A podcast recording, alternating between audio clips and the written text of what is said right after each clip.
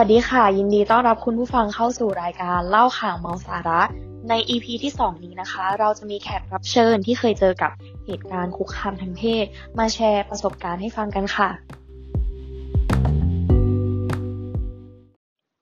ค่ะเราขอใช้นามสมมุติเป็นนางสาวเอแล้วเราก็ไปฟังเรื่องของนางสาวเอกันเลยค่ะสวัสดีค่ะ ก็เป็นนางสาวเอนะคะ เป็นคนที่เคยเจอกับเหตุการณ์คุกคามทางเพศค่ะ ค่ะ ขออนุญาตสอบถามนะคะ อยากทราบว่าเหตุการณ์วันนั้นเป็นยังไงช่วยเล่าให้ฟังหน่อยค่ะ ค่ะ ก็เหตุการณ์เนี่ย เริ่มต้นเมื่อต้นปีที่ผ่านมาไม่นานนี้เองค่ะ ก็คือสถานที่ที่เราพบเจอเนี่ย มันก็ไม่ได้เปลี่ยวด้วย มันเป็นภายในหมู่บ้านเองเนี่ยค่ะ แล้วก็ที่สวนสาธารณะด้วย แล้วก็ตอนนั้นเนี่ย ฟ้าไม่ได้ปิดเลยนะคะ ฟ้าเปิดยังมีแสงแดดยังเห็นอะไรอยู่เลยเอ่อตอนนั้นที่เราพบเนี่ยคือเราไปออกกำลังกายไปเดินเล่นอะไรเงี้ยกับเพื่อนนะคะแล้วก็พบเจอกับวัยรุ่นผู้ชายเนี่ย เอ่อสามคนมาเดินตามเราค่ะ คือตอนแรกเราก็คิดว่าเป็นเรื่องปกติอะค่ะ ในการเดินตามก็คือคนมันเยอะอะเนาะเราก็คิดว่าการเดินตามเนี่ยเป็น เป็นเรื่องที่ไม่ได้ผิดปกติอะไรอย่างนี้อยู่แล้ว แต่ว่าพอนานๆเข้าเนี่ย เอ่อเขาเริ่มมีคำพูดที่แทะโลมมากขึ้น แล้วก็พยายามแตะเนื้อต้องต้องตัวร่างกายเราอย่างเงี้ย แต่ซึ่งถามว่าตอนนั้นเอ่อเราออกกำลังกายเนี่ย เราได้ใส่ชุด ออกกำลังกายที่ว่าเปิดเผยเนื้อหนังมากแค่ไหน ก็คือเอาจริงๆ เราไม่ได้ใส่ชุดที่มันเปิดเผยเนื้อหนังเลย เราใส่เสื้อยืดแขนยาว แล้วก็กางเกงขายาวธรรมดาบ้านๆนี่เลยแหละค่ะ แต่ว่าด้วยความที่เอ่อเราค่อนข้างจะเป็นคนที่มีรูปร่างที่เซ็กแอปเพียสูงด้วยเราก็เลยไม่มั่นใจว่าอาจจะเป็นเรื่องตรงนี้ด้วยหรือเปล่าเอ่อทั้งสามคนเนี่ยค่ะ ก็อย่างที่กล่าวไปข้างต้นก็คือเดินตามเราพูดแท้โลมเราแล้วก็พยายามแตะเนื้อต้องตัวเรา ตอนนั้นเราก็ ตกใจค่ะ แต่ว่าเราทำอะไรไม่ถูก เพราะว่า ตอนนั้นเราเรามากันแค่เป็นเด็กผู้หญิงอะค่ะสองคน แต่ว่ามันมากันสามคนคือแบบ จะไปสู้ยังไงอะเออสามคนอะประมาณนั้นนะคะค่ะ พอดีอยากทราบอะค่ะ ว่าเราได้รู้จักกับผู้ก่อเหตุสามคนนั้นเป็นการส่วนตัวไหมหรือว่าเคยเห็นหน้าค่าตากันในหมู่บ้านบ้างไหมคะ เอ่อพูดตรงๆเลยครับ ไม่เคยเห็นไม่รู้จัก ไม่เคยไม่เคยเจอหน้ากันมาก่อน อันนี้เป็นครั้งแรกอะค่ะ แล้วก็เอ่อเราคิดว่าเขาก็เป็นแค่คนที่เข้ามาเพื่อใช้บริการเอ่อส่วนสาธารณะหมู่บ้านเราเฉยๆแค่นี้ค่ะ ค่ะ แล้วตอนนั้นที่เราเจออะค่ะ เราแบบตกใจมากไหมปฏิกิริยาของเราที่แสดงต่อผู้ก่อเหตุอะค่ะ เป็นยังไงบ้าง ก็คือตกใจค่ะ เออเป็นเรื่องปกติอยู่แล้วที่เราเจอเหตุการณ์แบบนี้ต้องตกใจ แต่ว่าตอนนั้นเนี่ยเราไม่กระตุกกระตากเพราะว่าอย่างที่บอกไปอะค่ะ ว่ามันมากันสามคนแล้วเราไม่รู้เราจะทำยังไง อ่า ค่ะ แล้วตอนนั้นเอ รับมือกับผู้ก่อเหตุยังไงอะคะ แบบ อืม เดินออกห่างไปที่ที่มีคนหรือว่ายังไงคะก็คือยังโชคดีนะคะ ที่ว่าตอนนั้นเนี่ย ฟ้ามันยังไม่ปิด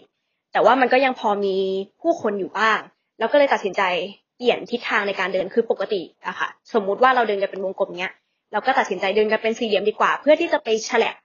อ่าตรงพื้นที่ที่มันพอมีผู้คนบ้าง แล้วประจบเหมาะที่โชคดีว่าตอนนั้นเนี่ย คุณพ่อเราอะเพิ่งทำงานเสร็จก็ขี่รถเข้ามา เราก็เลยทำท่าที่ทำท่าไปคุยกับคุณพ่อค่ะแบบ ให้สามคนเนี้ยแบบรู้นะว่าเฮ้ยเรายังมีผู้ปกครองอยู่ตรงนี้ แล้วก็เขาจะได้หายไปเขาจะพยายามหายไป แต่ว่า โชคร้ายนะคะ ที่สามคนนั้นนะคะเขาไม่ไปจากเรา เราก็เลยเห็นท่าว่าเฮ้ยสามคนนี้มันมันยึดมั่น เราก็เราก็แบบว่าถ้าเขาไม่ไปเราก็จะเป็นฝ่ายไปเองนะคะ เราก็เลยตัดสินใจเข้าบ้านไปเลยค่ะ ก็คือเราจะไม่พบไม่เจอหน้ากันอีกค่ะ อืมค่ะ ก็ พอดีอยากรู้ค่ะว่าเหตุการณ์นี้เนี่ยมีผลกระทบต่อจิตใจของเรายังไงบ้างคะ คือแบบไม่กล้าเดินคนเดียวอีกแล้ว ไม่กล้าเดินออกจากบ้านตอนมืดๆยังไงอะไรยังไง ถ้าถามเรื่องการไม่กล้าเดินออกไปคนเดียวหรือไม่กล้าเดินออกไปจากบ้านเนี่ย ก็เป็นอาทิตย์เลยค่ะเอาตอบตอบตรงๆเลยคือตอนนนเป็นอาทิตย์เราไม่ไว้ใจว่าทั้งสามคนนั้นเนี่ยยังอยู่ไหมหรือว่าจะกลับมาที่หมู่บ้านเราอีกไหม แต่แบบพอมันไปเรื่อยๆประมาณสักอาทิตย์สองอาทิตย์เนี้ยเราเริ่มไม่เห็นแล้วเราก็เลย ออกไปค่ะ แต่ว่ายังมีเศษเสี้ยวบางส่วนที่มันส่งผลกระทบจิตใจเราก็คือ เรารู้สึกเราปกติเราเป็นคนที่ภูมิใจในร่างกายตัวเองมาก แต่แบบพอเราเจอแบบเนี้ย เราได้ไปเล่าเรื่องนี้ให้คนอื่นฟัง แล้วมีคนหนึ่งเขาพูดกับเรามาว่า เป็นเพราะว่าเรารูปร่างเป็นคนที่เซ็กแอปเพียสูงมาก ก็เลยดึงดูดคนพวกนี้มันทำให้เรารู้สึกว่าเป็นความผิดที่เราหรือเปล่าที่ที่เราเป็นแบบนี้อะเอาจริงอะ ส่วนตัวความคิดเห็นของ ของเรานะคะ เราคิดว่า คือในใจหนึ่งอะเรารู้แหละว่ามันไม่ใช่ความผิดของเรา มันเป็นความผิดของเขา เรื่องแบบนี้จะไม่เกิดถ้าเขามีมีทัศนคติที่ดีพอ มี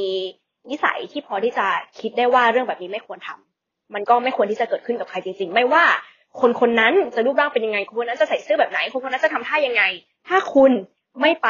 ทำตัวแบบนั้น มันก็จะไม่เกิดเหตุการณ์แบบนี้ขึ้นค่ะ ค่ะ เข้าใจเอเลยนะคะ ว่าแบบการที่เราจะแต่งตัวยังไงเนี่ย มันเป็นเรื่องของเราเนาะเราจะรูปร่างยังไงเป็นเรื่องของเรา มันอยู่ที่ศีลธรรมส่วนหนึ่งด้วยนะคะ ว่าแบบเราไม่ควรทำอย่างนี้กับคนอื่น ถ้าเราทำเนี่ย คนอื่นจะรู้สึกยังไงกลัวหรือว่ายังไง คือมันไม่ใช่เรื่องตลกนะคะ การที่ทำอะไรแบบเนี้ย หลาย ๆ คนอาจจะคิดว่ามันเป็นเรื่องตลกนะคะ แต่จริงๆแล้วเนี่ย คนที่โดนเนี่ยไม่ตลกกับคุณด้วยนะคะวันนี้ก็ต้องขอบคุณเอมาก ๆ เลยนะคะ ที่มาแชร์ประสบการณ์ให้เราฟังค่ะ ฝากคุณผู้ฟังนะคะติดตามใน EP ต่อไป ซึ่งจะเกี่ยวกับประสบการณ์การคุกคามทางเพศเนี่ยแหละค่ะ ส่วนมากที่เราจะพบเจอเนาะก็จะเกิดขึ้นกับผู้หญิง แต่ว่าใน EP ต่อไปเนี่ย เราจะมีแขกรับเชิญเพศชายนะคะ ที่เคยเจอกับเหตุการณ์คุกคามทางเพศมาเล่าให้ฟัง เพราะว่าผู้ชายอย่างพวกเขานะคะ ก็สามารถโดนคุกคามทางเพศได้เหมือนกันค่ะ สวัสดีค่ะ แล้วพบกันใน EP ต่อไปนะคะ